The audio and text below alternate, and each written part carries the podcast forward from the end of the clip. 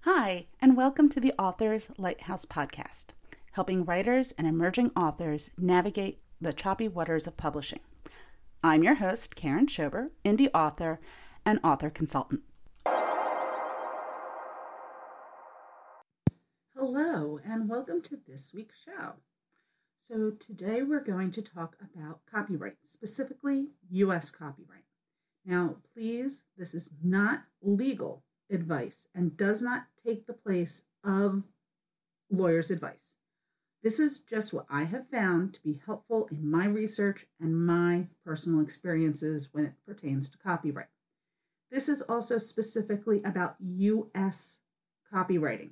If you are outside the U.S., please look into your own country's copyright office and the rules and regulations behind it. Things may vary depending on the country you're in. So why copyright your work? Basically, it's a piece of paper, and it doesn't stop someone from copying your work. Technically, the moment you create something, you own the copyright to it. So why do it?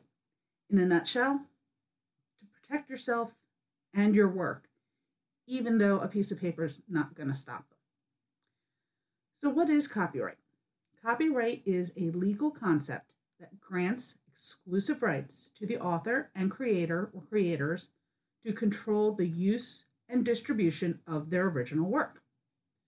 Copyright protection is automatic upon the creation of an original work and extends to not just books or literary works, but artistic, musical, and other creative works. So songs, pictures, photographs, paintings, that is all covered under copyright.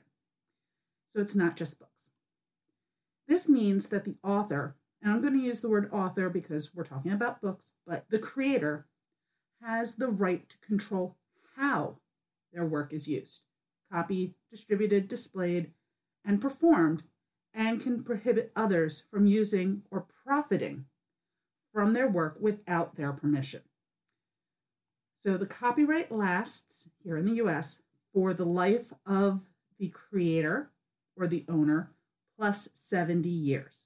So 70 years after I pass, the copyright of my work will be null and void. The purpose of the copyright is to promote and protect the creativity by providing an economic incentive for authors to create new works and ensure that creators receive the recognition and compensation for their efforts. Copyright also plays a critical role in balancing the rights of the creator and users of the copyrighted material by allowing for exceptions such as fair use, which allows limited use of copyrighted material with no permission or payment. This is a big issue now with the AI and specifically with the images. Work that is still copyrighted is being used and with no credit to the originator or compensation to them. So it's a very slippery slope on this one. But overall, copyright law seems to try to balance the interests of both the authors and society as a whole by protecting the rights of the creators while also promoting access to and use the creative works for the benefit of all. Fair use is a legal doctrine that allows for the limited use of copyrighted material without the permission of the copyright owner. Fair use is a critical aspect of copyright law because it allows for a wide range of uses that promote creativity, education, and innovation without unduly restricting the rights of the copyright owners. The fair use doctrine is based on the principle that certain uses of the copied material are considered to be fair and do not require the permission of the copyright owner. Courts consider four main factors when determining fair use. The first one is the purpose and character of the use, including whether it is used for commercial or nonprofit purposes and whether it is transformative, which means that they're taking an original piece and adding something new to that original work. So second is the nature of the copyrighted work, including whether if it was factual or nonfiction or creative fiction. The third is the amount and sustainability of the portion used in relation to the copyrighted work as a whole. So if it blows it up, that's bad. If it just uses a little nibble of it, that's okay. And the effect of the use on the potential market for or value of the copyrighted work. So this could be financially potential market or politically. Many politicians will use songs at their rallies, and they, especially if they get TV coverage, need to get the artist's permission. There have been cases where politicians have used a song and the author of the song does not agree with their political views and has said, you can't use my songs at your rallies. So it's a very interesting thing. It does, like I said, this does pertain to more than just authors. It's anyone who has created anything, fiction, nonfiction, it doesn't matter. So the courts evaluate each of these factors on a case-by-case basis, and no one factor is determinative. Uses that are transformative, non-commercial, and only use a small portion of the original work are more likely to be considered fair use. So if you use it as inspiration, a jumping-off point, great. If you just change the color, that ain't gonna fly. So examples of some fair use include using excerpts from copyrighted books in a book review, using a clip of a movie to illustrate a point in a scholarly article, or creating a parody of a copyrighted song. So Weird Al, all of his stuff, he's good because it's a parody. He's not using the work as it sits. He has transformed it. However, it is important to note that the determination of fair use is not always clear-cut and is often a complex and nuanced legal issue that depends on the specific facts for each case. Also, keep in mind that there is a difference between using copyrighted material for academic purposes and commercial. In general, fair use is more likely to be allowed in academic works than commercial works, though this is not by any means a hard and fast rule. Academic works, such as research papers, dissertations, and classroom presentations, are often considered having a greater protection under the fair use than commercial works. This is because academic works are typically non-commercial in nature and serve an educational or scholarly purpose. Uses of copyrighted material in academic works are more likely to be transformative and non-competitive with the original work, and therefore be more likely to be considered fair use. Commercial works, such as advertising, marketing materials, and commercial products, are typically created for a commercial purpose and are less likely to be considered fair use. Using a song in a commercial means that they have to pay the artist for the rights to use the song. Commercial works are more likely to compete with the original work and may have a negative impact on the potential market for the copyrighted material. Therefore, uses of copyrighted material in commercial works are generally subjected to stricter scrutiny under the fair use doctrine. So, why should you register your copyright for your book? Copywriting your work provides several important benefits and protections, which is why it is recommended for authors and any other creator to do so. So here are a few reasons you should copyright your work. First of all, legal protection. Copyright provides a legal protection for your work, so you have the exclusive right to control how your work is used, copied, distributed, displayed, and performed. If someone infringes on your copyright, you can take legal action to stop them and seek damages for any losses you have suffered. Economic benefits. Copyright gives you the ability to profit from your work by licensing it or selling it to others. You can also control how your work is used in order to maximize its commercial value. Recognition and reputation. Copywriting your work establishes your ownership and authorship, which can help you build your reputation as an author or creator. It can also help to prevent others from taking credit for your work or passing it off as their own. And protection against plagiarism.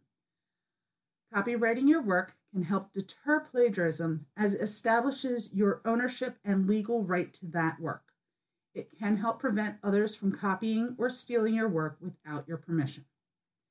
Overall, copywriting your work can provide important legal and economic benefits, as well as the protection for your intellectual property rights. It is important to note that copyright protection is automatic upon creation of the original work, but registering your work with the Copyright Office provides you an additional legal protection and makes it easier for you to enforce your rights in the event of infringement. So how do you do this registration? How do you do it with the U.S. Copyright Office? It actually is pretty simple. And unless you have complex issues with your work, you can do it yourself and don't need an outside service to do it for you. You don't need a lawyer. You don't need an expert. And having fewer people involved with your copyright is better for you and will save you both time and money. To register your book, you'll first need the final copy or something pretty gosh darn close to the final copy of the manuscript, plus the cover. The best place to go to do all of this work is at copyright.gov. The link is in the show notes. And this is under the Library of Congress's jurisdiction. It's part of their office. And a link to the Library of Congress is also in the show notes. There are video tutorials on the copyright.gov site on how to go through the process. And if you do have questions after that, I recommend first watching them or contacting the Copyright Office directly. There are real-life people there. They are on Eastern Time because they are in Washington, D.C. So instead of me going through the online tutorial for you, here it is, nuts and bolts. To file, you fill out the form for new work, upload the manuscript and the cover, and then pay a filing fee of $45 at this time. For a single author, same claimant, one work, not for hire, standard application. The key is you want to go for that one, the single author, same claimant, one work, not for hire, standard application, it's $45. There is a standard application without all those extra words in there, but it's $65 and it's not needed. You don't need to pay that extra $20 to the government in this case, unless you have a situation where you're not a single author, you're not the same claimant, it's not one work, it is for hire work. So most books, $45 and you're good. If you're unsure what your work falls under, I recommend contacting the Copyright Office. Doing a paper application, which is an option, is $125 and will take longer to be processed and have the copyright received. Now, if you go back and significantly edit or add to the work of your book or make a new cover for the book, it is recommended to update your copyright. A significant change is considered to be 10% of the original work that has been either changed or added to, or the new cover. The process is the same, but indicate that this is an update and not a new work. It will take a few weeks to get the copyright registration back, But know that you do not need that copyright registration in hand to publish your book. It is a good business practice to get it within the first few months after publication. But figure this, if you have the final manuscript and you're uploading to the online retailers anyway, you already have all the pieces you need to start the registration process. So go ahead and just do it and get it off your to-do list. There are several misconceptions about copyright registration that can lead authors and creators to misunderstand the benefits and requirements of the registration process. And this is just a few of the common misconceptions. One, it's expensive. It's $45 to register the copyright. In the scope of the costs associated with publishing, this is a really small percentage of the budget. There are no additional fees or costs associated with maintaining your copyright registration. $45, and you're good for 70 years after you pass away. But the copyright registration is time-consuming. While the registration process involves some paperwork and waiting time, it is a straightforward and simple process. The application can usually be completed in under an hour, unless you need to call Copyright Office. A misconception is that copyright registration is only necessary for commercial work. Copyright registration is important for all types of work, whether they are commercial or non-commercial. Registration provides legal protection and helps to establish ownership and authorship of the work, regardless of what is being done with the work. And that copyright registration is only necessary for published work. Not at all.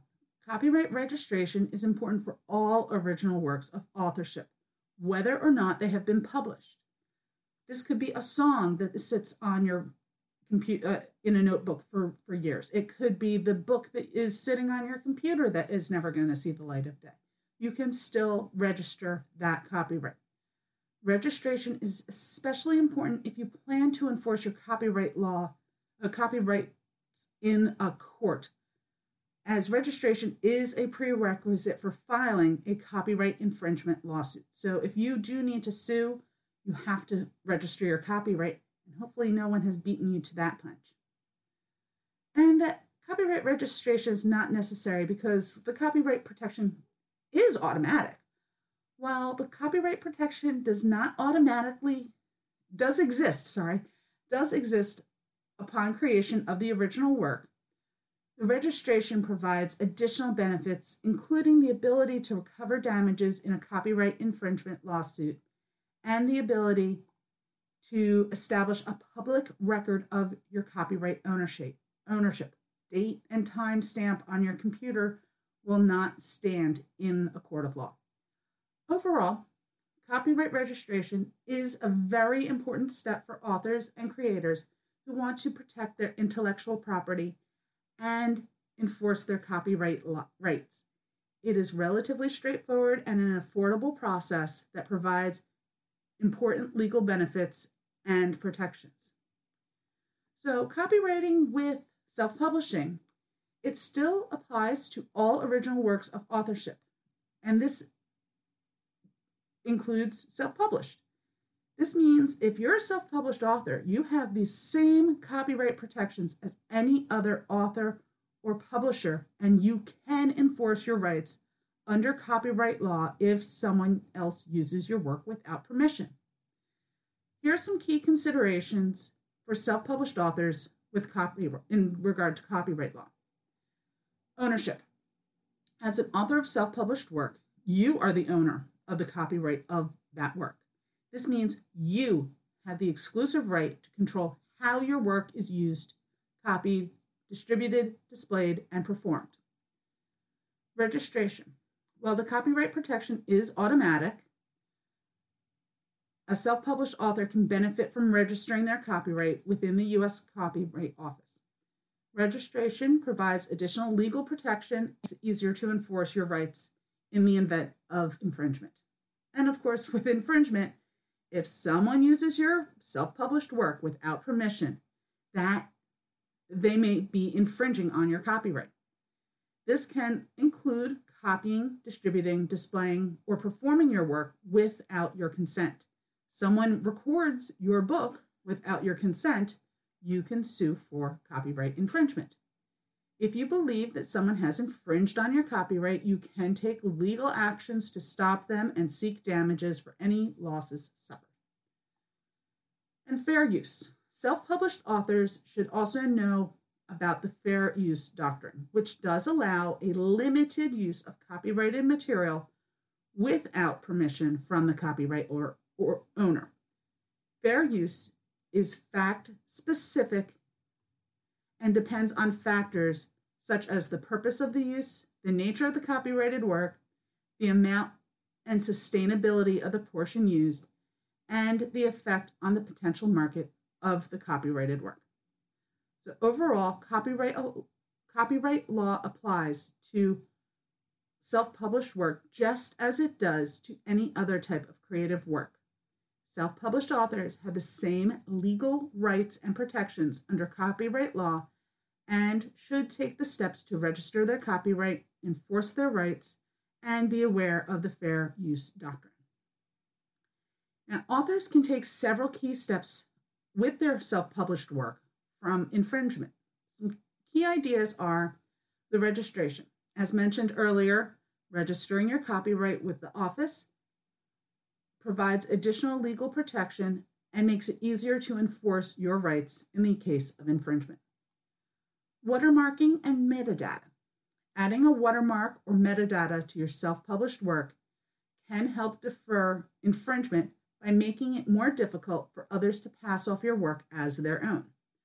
Watermarking involves adding a visible or invisible mark to your work that identifies you as the owner, while metadata involves adding the information to a digital file that provides the information about the author and copyright ownership. Watermarking is easier to do on a PDF or print than an ebook, but with an ebook, we have digital rights management, also known as DRM. And this is a technology, it's actually special code that is added to the ebook, and it is used to prevent unauthorized copying and distribution of digital content. Many self-publishing platforms offer DRM options, which can help protect your work from infringement. DRM is added by the online retailer and not by the author or publisher. Once added to the online listing, it cannot be changed or removed. It isn't perfect, and the DRM code that is added to the ebook can be removed after the purchase. So if you have it up on Amazon and you choose DRM, you cannot change that status. But someone who purchases your ebook can go in, if they know how to do it, and remove the DRM code. Just like if someone bought your book, they could still photocopy it. It's wrong, but they can still do this. DRM is a personal choice to use it or not. I usually see more nonfiction use DRM than fiction, but that is only my observation. So monitoring and enforcement. Regularly monitoring your self-published work for infringement can help you identify and address any unauthorized users of your book. This could be as simple as a Google Alerts or doing a search for your ISBN number or title and author name.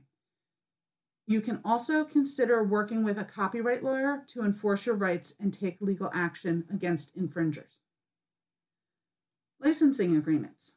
If you want to allow others to use your self-published work, you can consider using a licensing agreement that defines the terms and conditions under how others can use your work. This can help ensure that your work is used in a way that is consistent with your interests and values. Overall, protecting your self-published work from infringement requires a combination of legal, technical, and practical strategies. By taking these steps, you can help deter infringement and enforcement of your rights under copyright law. So, the author of a creative work is the initial owner of the copyright of that work. This means that the author has the exclusive right to control how the work is used, copied, distributed, displayed, and performed. However, ownership of copyright can be transferred or assigned to someone else. Here are a few ways which ownership of copyright can be transferred. A written agreement. This is the most common way to transfer ownership of copyright through a written agreement, such as a contract or licensing agreement. In this type of agreement, the original owner, also known as the author, agrees to transfer ownership of the copyright to another party, the assignee, in exchange for compensation or other considerations. Inheritance. Copyright ownership can also be transferred through inheritance. When the owner of the copyright dies, the ownership of the copyright passes to the owner's heirs or beneficiaries, usually listed in their will. And work for hire. Sometimes the copyright work is created by an employee as part of their job duties and but still is owned by the employer. The employee creates it, but it is owned by the employer. This is known as work for hire and is an exception to the general rule that the author is the owner of the copyright. It is important to note that the ownership of the copyright can only be transferred in writing. An oral agreement or implied agreements do not transfer ownership of copyright. If you get a traditional publishing deal, you will be required to transfer the copyright to the publisher. At this point, it becomes their book. Sometimes, at the end of a publishing contract, the publisher will revert the rights back to the author, and it becomes their property again. But this is not guaranteed. If you are offered a publishing contract, know what you are signing and that you can get the rights back for your book. Overall, ownership of copyright initially belongs to the author, but ownership can be transferred through a written agreement, inheritance, or a work-for-hire agreement. If you are considering transferring ownership of copyright, it is really, really important to consult with a copyright lawyer to ensure that the transfer is done properly and that it's documented and legally valid. So, being an author means that it is important to protect your work. It doesn't matter if you're indie or traditionally published. Knowing your rights is crucial to making sure that your work is represented in a way that you want it to be and that you are compensated for its use. This is, in a nutshell, the basics of why and how to copyright your book.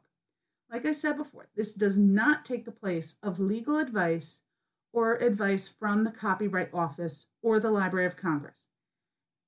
And this is all about the copyright laws in the United States. I have provided links to the Copyright Office and the Library of Congress in the show notes. This show is brought to you by my book, Hollywood Hearts: The Second Act, now up on Amazon and in Kindle Unlimited. Beth Edwards didn't think her book would be anything more than scribblings in a notebook. Never in her wildest dreams would she have thought that her book would become a blockbuster success and a Hollywood came calling. Life would never be the same for Beth and her young family as they headed to Hollywood to oversee production. Robert Cobb, the seasoned actor, had wanted to be involved in the project since he had seen Beth on TV promoting her book. He was amazed at who Beth was. As their characters fall for each other on the screen, they are both confused with what they are feeling off screen. Will true love happen when the director calls out, "Cut, that's a wrap"? If you like behind the scenes of Hollywood and the romance of meeting and falling for one of your TV crushes, Hollywood Hearts: The Second Act, a contemporary feel-good romance, will capture your heart. Find it on Amazon, a Kindle Unlimited exclusive. The word of the week. blurb. A blurb is the copy that you read on book covers, dust jackets, and on the online listing of the book to promote it. It is the short book description to hook the reader into wanting more and hopefully purchasing and reading it. This is not to be confused with the hook, but it contains the hook usually in the first sentence or two. And that is a blurb. In news this week, The Guardian reported that 20 lost short stories of Terry Pratchett have been found and will be released this fall by Sir Terry's publisher, Transworld. These 20 short stories were written under a pen name and were originally published in newspapers, regional newspapers, mostly in the 70s and 80s, under the name Patrick Kearns. A fan of Pratchett framed The Quest for Keys, one of the longer short stories, and had it on his wall for over 70 years. Mr. Lawrence sent Sir Terry's estate a message to know that this work was under his pen name. This resulted in two other fans, Pat and Jan Harkin, to find the rest of them by combing through decades worth of old newspapers to find the other 19 short stories. None of the short stories are in Pratchett's Discworld universe, and the publisher said, quote, "You could expect to meet characters ranging from cavemen to gnomes, wizards to ghosts, and read about time travel tourism, the haunting of council offices, and a visitor from another planet." Robert Wilkins, Pratchett's former assistant, friend, and now the head of the Pratchett Literary Estate, said, quote, "Rediscovery of these stories is nothing short of a miracle. While Terry was always very focused on the next novel and maintained that his unpublished works should never be released, he always held a grudging admiration for his younger self's work, and he would be tickled to see these stories celebrated in one wonderful volume." He continues to say the stories from the beginning of his career, before he became the Terry Pratchett that we know and love, are no less inspired and give us a real insight to the development of his creative genius. This is really cool to be able to find some work. Since this was already published, I don't think it goes against Mr. Pratchett's wishes of not publishing unpublished work after his death. He did die in the 80s after having a battle with Alzheimer's. So this is exciting. It'll be exciting to see what happens in October when it comes out and get a read of young Terry's work. And for my personal update, I'll admit I had a really off week. Lots of low energy, and it was hard to create on all fronts. I wrote a little for my prequel for the Fire and Ice series. I ended up scrapping a party scene that was causing me more trouble and decided just to move on instead of staying at this trouble point I was having. So moving things to a rink just seems easier to me for this story. And this is a short story and not a full novel. I'm hoping it turns out to be about 10,000 words, and I just hit the 5,000 word mark, so if I take that party scene out, it seems like a good idea, and it was DOA anyway. It isn't going anywhere fast. Jumping from nonfiction to fiction is harder than I thought it would be. I took a break from fiction writing when I was in school, so getting those creative muscles working again has been slightly frustrating. It's a good thing that it's a new week and I can get right back up on that horse and get some words on the page, so hopefully I'll get some more words done this week. I hope everyone has a wonderful week. Please comment show notes, or you can email me at karen@theauthorslighthouse.com. Next week, we'll be looking at book covers and what an imprint is. So everyone have a fantastic week. Bye. This was The Author's Lighthouse, a Fireball Studio production. please follow us on Facebook and Instagram at The Authors Lighthouse. And if you like the show, leave us a 5-star review on your podcast platform. It really helps get the show discovered. And also, don't forget to subscribe. If you have a topic you would like to suggest for a future episode, email it to Karen@theauthorslighthouse.com.